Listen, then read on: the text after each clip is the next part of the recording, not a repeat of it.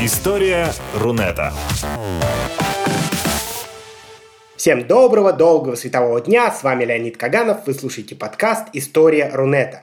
В сегодняшнем выпуске мы поговорим о синтезаторах голоса, в основном, конечно, о синтезаторах голоса на русском языке. Синтезатор голоса очень хорошая вещь, он все чаще встречается в нашей жизни, мы слышим синтезированные голоса, когда нам звонят роботы, сообщая, какая у нас задолженность на телефоне, мы слышим их в трубках, во всеразличных автоответчиках, на вокзалах, э, где угодно. Роботы очень хорошо интегрировались в нашу жизнь, но давайте вообще разберемся сегодня, откуда все это взялось и как, собственно, случилось, что компьютер начал издавать звуки.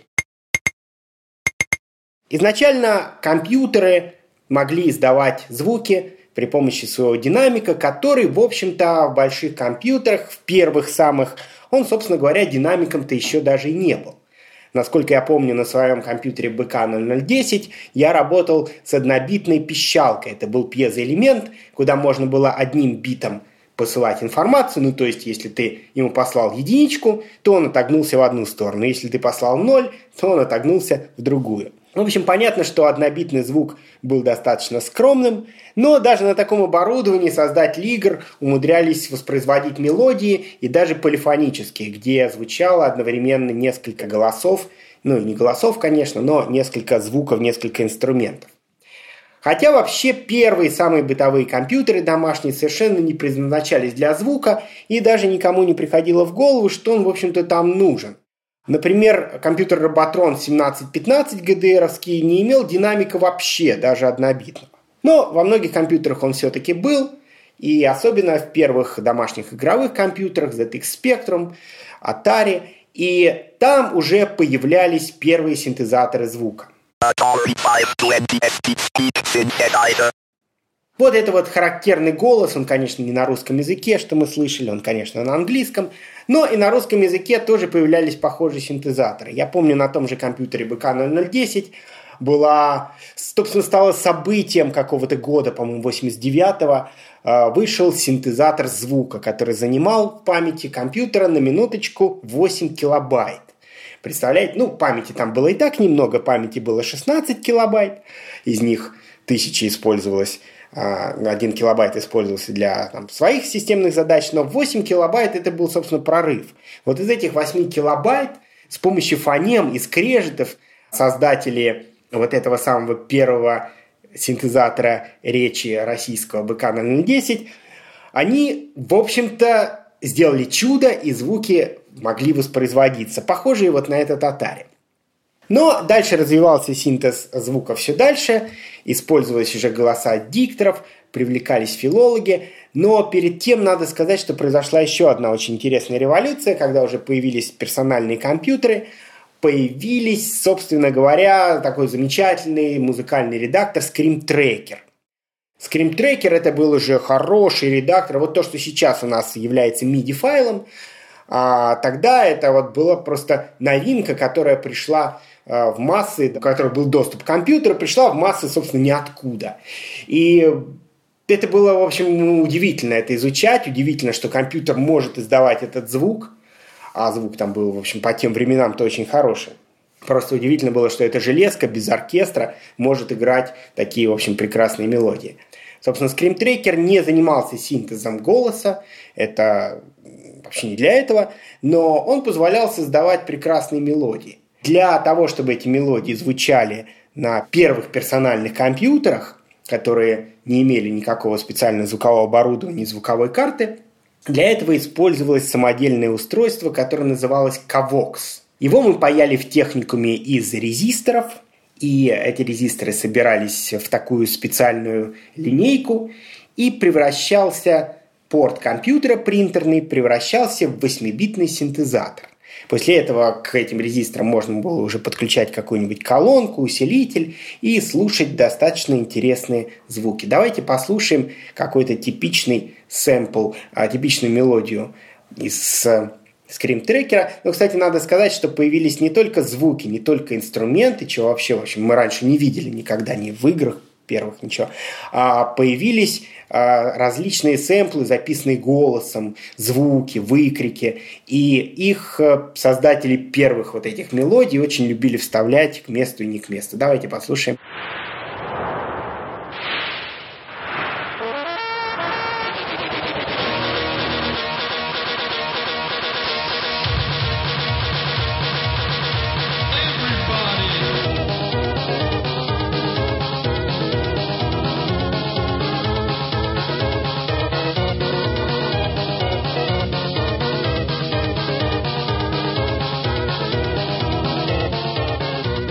Возвращаясь к развитию голосовых синтезаторов, синтез звука, конечно, тоже развивался, и постепенно начали появляться уже продукты, которые по своему качеству позволяли, в общем, спокойно слушать звук и без напряжения различать, что там произносится, и даже получать удовольствие.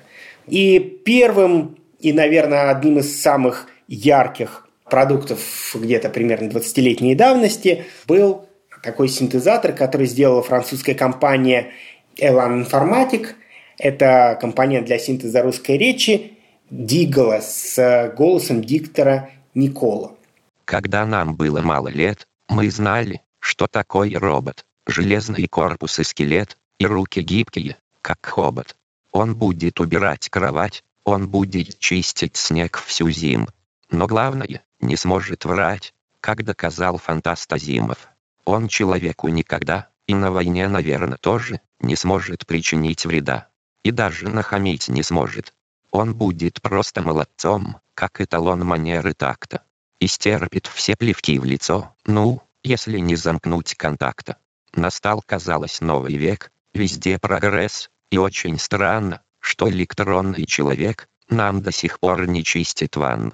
Но дело в общем-то в другом, не только в чистке унитаза. Я понял вдруг, они кругом, хотя невидимы для глаза. Они повсюду. Много их. Вот, например. И вот. И вот он. И даже этот самый стих, написан и прочитан ботом. Сегодня индустрия звуковых синтезаторов очень широко развита. В частности, очень много над этим работает Яндекс. И очень интересно, что у Яндекса есть примерно 25 различных голосов, и этот набор голосов все время увеличивается. Большая коллекция голосов у современного Яндекса. Вот голос Силайркан. Проникновенная и вкрадчивая Джейн. Есть мужские голоса, например, Ермилов. Проникновенный и насквозь прокуренный голос Смоуки. Всего 25 голосов синтезаторов сегодня предоставляет Яндекс. Есть даже голос знаменитого советского диктора Левитана. Значит, чтобы узнать какие-то подробности и задать какие-то вопросы, мы сейчас сделаем звонок другу. У нас есть такой замечательный товарищ Жариков Игорь Вениаминович. Это кандидат филологических наук, ученый. И это человек, который участвовал в разработке речевых синтезаторов, оставив ее, в принципе, в 2006 году, но до этого он э, очень много и плодотворно работал именно в области речевых синтезаторов. Давайте им попробуем позвонить. Звонок другу. Алло. Да. Добрый день, Игорь. Да, это я. Да, здравствуйте. Это Лео Каганов вас беспокоит. Я бы хотел задать, да, да, я бы хотел задать, собственно говоря, для подкаста по теме синтеза речи немножко пару вопросов. Во-первых, вот такой вопрос. В чем отличие русского языка вот в плане синтеза речи? Он проще, сложнее, чем английский? Какой синтезатор сделать проще с нуля? Слушайте, если сравнивать с английским, то, э, естественно, а, ру- русский э, существенно сложнее, потому что морфология э, развитая. Ну, то есть падежи, вот это, да? Да, да, да. То есть ну, английский язык преимущественно аналитический, да, то есть много служебных слов и ограниченное количество всяких лексий. А Плюс э, нету влияния на графическую форму вот э, словоизменения, потому что в русском языке же есть всякие разные чередования, смягчения, озвончения и так далее. А какой самый качественный синтезатор на русском языке вам вообще доводилось слышать? Есть ли у вас какой-то личный рейтинг? На самом деле, вот в последние там буквально годы появились, скажем так, приличные э, синтезаторы и у Яндекса, вот У там Яндекса. Алиса, Центра речевых технологий, там несколько раньше даже он стал приличным. А до этого уровень, который, собственно говоря, мы добились с э, Дигала, вот он долгое время был топовым. Ну, то есть это ваше детище. Ну, в том числе, да, вот лингвистический процессор там вот Игорь. сделали мы с Сергеем Слободенюком. От А, всей души вам спасибо за это. Ага. Прекрасная вещь. А как вы думаете, куда вообще все это движется и чего мы в будущем сможем ожидать? То есть, ну, я просто поясню свою мысль. Развивалась ситуация, что сначала пытались синтезировать э, звук чисто процессорными методами. Что дальше? Нейросети подключатся или что? Если говорить э, при- принципиально, то есть две крайности. Одна крайность – это макросинтез, при котором есть записи э, естественной э, речи, э, которые подвергаются минимальной обработке и склеивают между собой, да, чтобы сделать новый продукт речевой деятельности. Ну, то есть достаточно надиктовать все фразы русского языка, чтобы потом синтезатор говорил голосом, который не отличить от человеческого. Да, да, да, совершенно верно. Это на самом деле, ну, грубо говоря, э, это даже не идея, это настолько на поверхности лежащая вещь, что, по-моему, у нас на ленинградских вокзалах еще в конце 70-х годов объявления делались вот таким способом. Да, то Вот это вот- записанные фрагменты там. Вот это прекрасное поезд отходит в 21 минуту 64 секунды. Вот это, да? Да, да, да, да. Вот и служба точного времени телефонная точно так же делала. Значит, а другая крайность, то, что называется параметрический синтез, когда никакой живой речи в основе нет вообще, а есть только набор параметров. Ну, то есть синтезируем звук из скрежета, скрипа и всяких шумов. Правильно? Ну да, да, да. И между двумя этими крайностями, э, значит, э, есть множество разных моделей. Зависит от того, сколько у вас звуковых сегментов в базе. И первая половина звука n плюс 1. А вот тогда, что, чтобы мне было понятно, как не специалисту, когда вы создавали Дигала, Никола Дигала, что вы просили диктора озвучить? Это были фонемы, или это были слова, или это был просто текст, из которого вы потом нарезали какие-то понравившиеся звуки и из них уже комбинировали? Создаются все комбинации фонем, да, которые интересны, в том числе относительно э, места ударения. А это что было? Это какой-то текст из, э, там, из Чехова отрывок? Или это специально строили такие вот, Нет, это искусственно сконструированный. как это, отведай этих булочек, как вот, знаете, верстальщики употребляют фразы, Да, да, чтобы да, да, все буквы в ней были. Да, да, и- и- именно по такому принципу. Этот текст в 93 году начинался предложением «Был тихий серый вечер». Был тихий серый вечер. Ага, за- запомним этот пароль прекрасный. Кстати говоря, так сказать, э, э, это может быть интересно. Вот э- это у них была страшная коммерческая тайна. Хотите знать, чей голос этот вот Дигала Николаевич? Конечно, конечно. Я над этим вопросом уже 10 лет бьюсь. У кого это такой прекрасный бархатный тембр? Это Николай Буров. Актер, который он в каком-то кино тут Николая сыграл э, Романова. Ага. Николай Боров, да? Николай Буров, да. Синтезированные по его записям и его голос в жизни, они похожи? Отличаются? Отдаленно. Отдаленно. Отдаленно. Дигала Никола принадлежал Ника- Николаю Борову. Собственно, его поэтому и назвали э, Никола, да? Да, да, да. Да, Николя. А, они же французы. Ника... А, они же французы, конечно. Могли бы вы дать совет на будущее простому человеку, по каким, есть ли какие-то признаки, маркеры, э, какие-то особенности, по которым можно догадаться, что с вами говорит робот? На данный момент э, это, это всегда можно определить на слух. Для этого ничего специального знать не надо, никаких маркеров нет. Неестественность все равно присутствует. А неестественность в чем? Очень сложно с интонациями. Они, как правило, имитируются достаточно приблизительно. Мгм. Игорь, спасибо вам огромное. Да, да, всего доброго.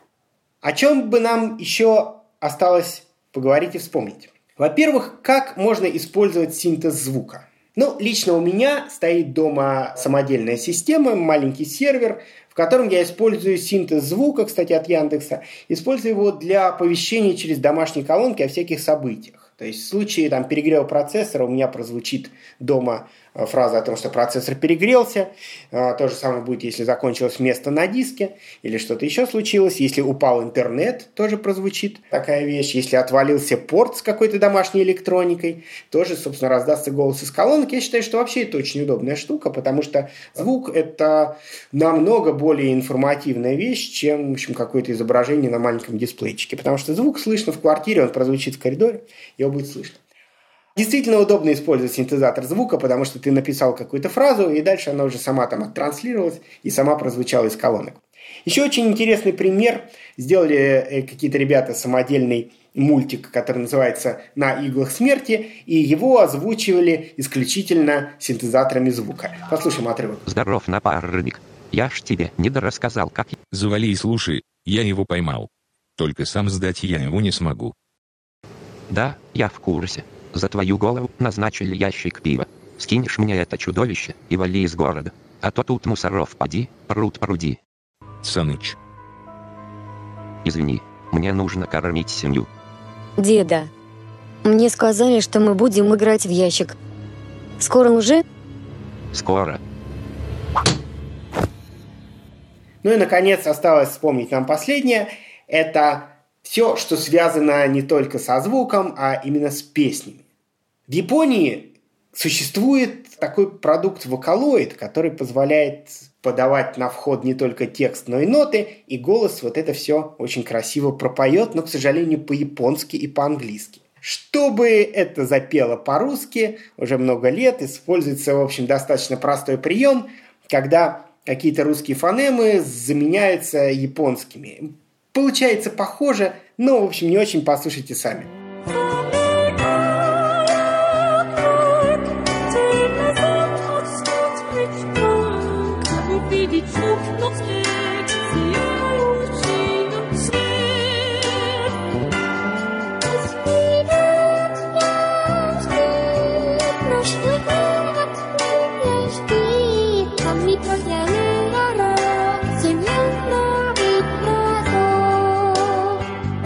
Но, может быть, нам интересно, как это звучало в оригинале по-японски.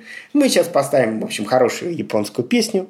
Она будет на японском языке, хотя и переведена с русского. Ну и на этой песне мы закончим, собственно говоря, наш выпуск. Спасибо большое, что вы послушали. Встретимся в следующий раз. プラスチックな世界で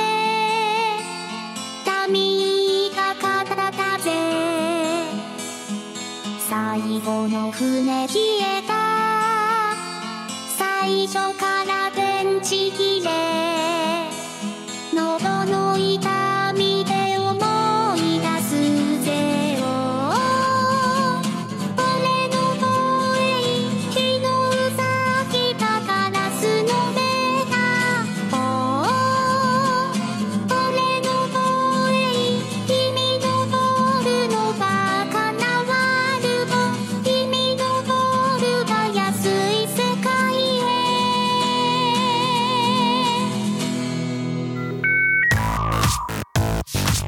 История Рунета.